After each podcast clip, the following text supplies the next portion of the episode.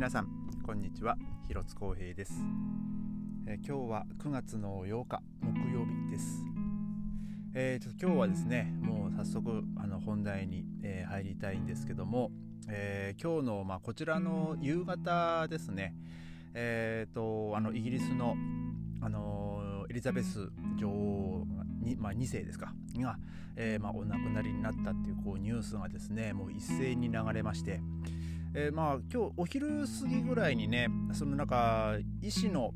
管理下に置かれることになったみたいなこうニュースもあってですね、まあ、ただ、えー、状態は良好みたいな感じで書かれてたと思うんですけど、ね、それがもうほんと数時間後にですねあのまさかのねあのお亡くなりになったっていうこうニュースに,、まあ、なになりまして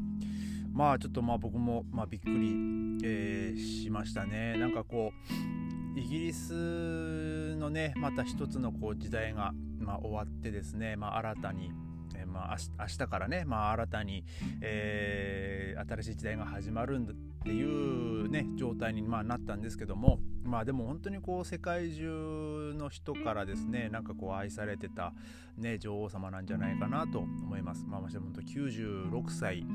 でで、ね、つい数ヶ月ぐらい前ですよね、あのー、王位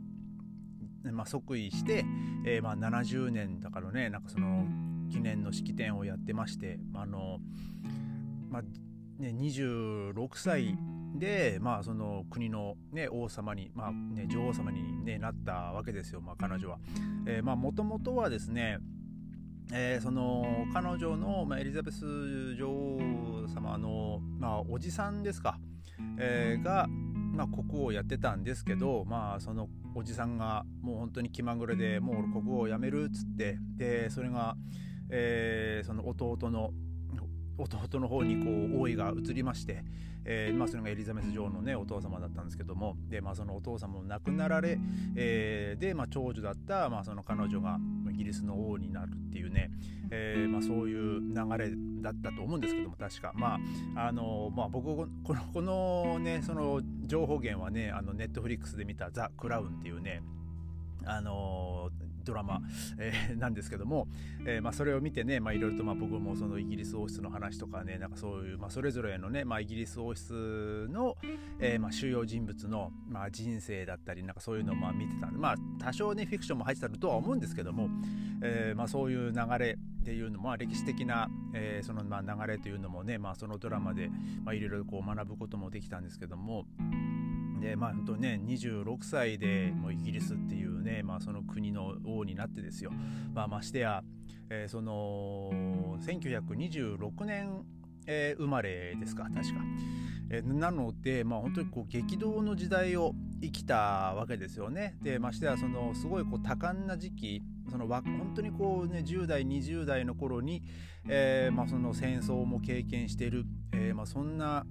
え、人ですよねもう本当に96歳っていうのは。うんまあ、なのでまあね本当に戦争を経験した、えー、もう本当にこう平和を願ってる人、えー、が、まあ、また一人、えまあ、この世からねこう、まあ、旅立ってしまったと、え、いうことです。でまあもう本当に、まあ、果たして、まあ、この間もちょっとね妻とね、まあ、話してたんですけどもね次、まあ、結局誰が、えー、まあね、そのイギリスの王様になるんだろうねっていう話をしてて、まあ、その順番で言ったらねその息子のチャールズ、えー、皇太子、えー、になるというね、まあ、あれで、まあ、実際にあのもうもう自動的になんか決まったみたいですけどねなんかさっき本当に20分30分ぐらいのこのニュースで前のニュースで、えー、まあ出てましたけどもまあ一応その、えー、チャールズ3世っていう風にまあ呼ばれる呼ばれてると、えー、もうらしいです。なのでまあ、えー、もうすぐですねあの、まあ、一応明日正式に発表されるようなんですがでもまあもうほとんど、えー、もうそのチャ今、まあ、チャールズ皇太子が、まあ、チャールズ3世という、まあ、新しい、えー、イギリスの、まあ、国王になるっていうふうにこうニュースも、えー、さっきも出ております。で、まあ僕個人的にはね、あのー、本当に個人的なあれですけど、まあ、チャールズさんよりもその息子のね、ウィリアムでいいんじゃないのってまあ正直思うところでは まああるんですよね。うん、まあまあ、果たして、まあ、でももうチャールズさんももう70いくつとかですか、うん、でねあのー、日本のねその平成の天皇陛天皇陛下をされてたね今今ね上皇様ですけども、まあ、生前退位をされて、まあ、今はね本当にゆっくりねあの余生を過ごされてると思うんですけどもあの、まあ、もうさすがにですねもう70超えてようやくこの王位につくっていうのはね結構疲れるんじゃないかなってまあ思いますね。あのまあエリザベスさんの場合は本当26歳っていう若さで、えー、ね本当に国王にまあ、なりまし女王っていうね立場になって、まあ、本当にまだまだバリバリね体も動く、えー、でまあまあただ、まあ、プリプライベートの時間って言ったらねもう本当にあのー、まあ本当限られてたと思うんですけど結局はね本当宮殿の、えー、ね外出ちゃうと本当こね女王様としてこう見られてですねまああのまあ、あの立場は違いますけども、ねあのまあ、立場も時代も違いますけども先日話したフィンランドの,、ね、あのマリン首相がねプライベートのパーティー動画なんか流出してなんかキャッキャキャッキャ言ってたやつでなんかこう糾弾されたりとかねしてましたけどももうその年齢よりね、こう若い時にね、ほんと女王になってるんで、まあもう本当に、えー、もうそういうね、もう普通の、まあ普通の女性、まあ女の女の子っていうか、まあまあ26歳、まあ、20代半ばだったら本当女性ですね、ですけど、えー、まあそういう普通の自分と同じ年代の人たちが、えー、やってやってたこと、まあ、やってることやりたいことをねもう本当に全部こう諦めて、まあ、その自分がそのね、のイギリスの国王として、まあ、女王としてね、まあ、あのしっかりと国を支えようっていう、まあ、たあの意識の中でねあのずっとこう、まあ、70年もこうや,、ね、やってきた、えー、方だとまあ思うんですけども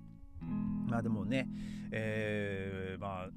ついにねまあもう僕個人的にはね本当100歳ぐらいまで生きるんじゃないかなって思,、ね、思ってはいたんですけどね。まあ本当去年一昨年ぐらいですか、えー、その旦那さんのフィリップ殿下でしたっけ。もうねお亡くなりになりましたし。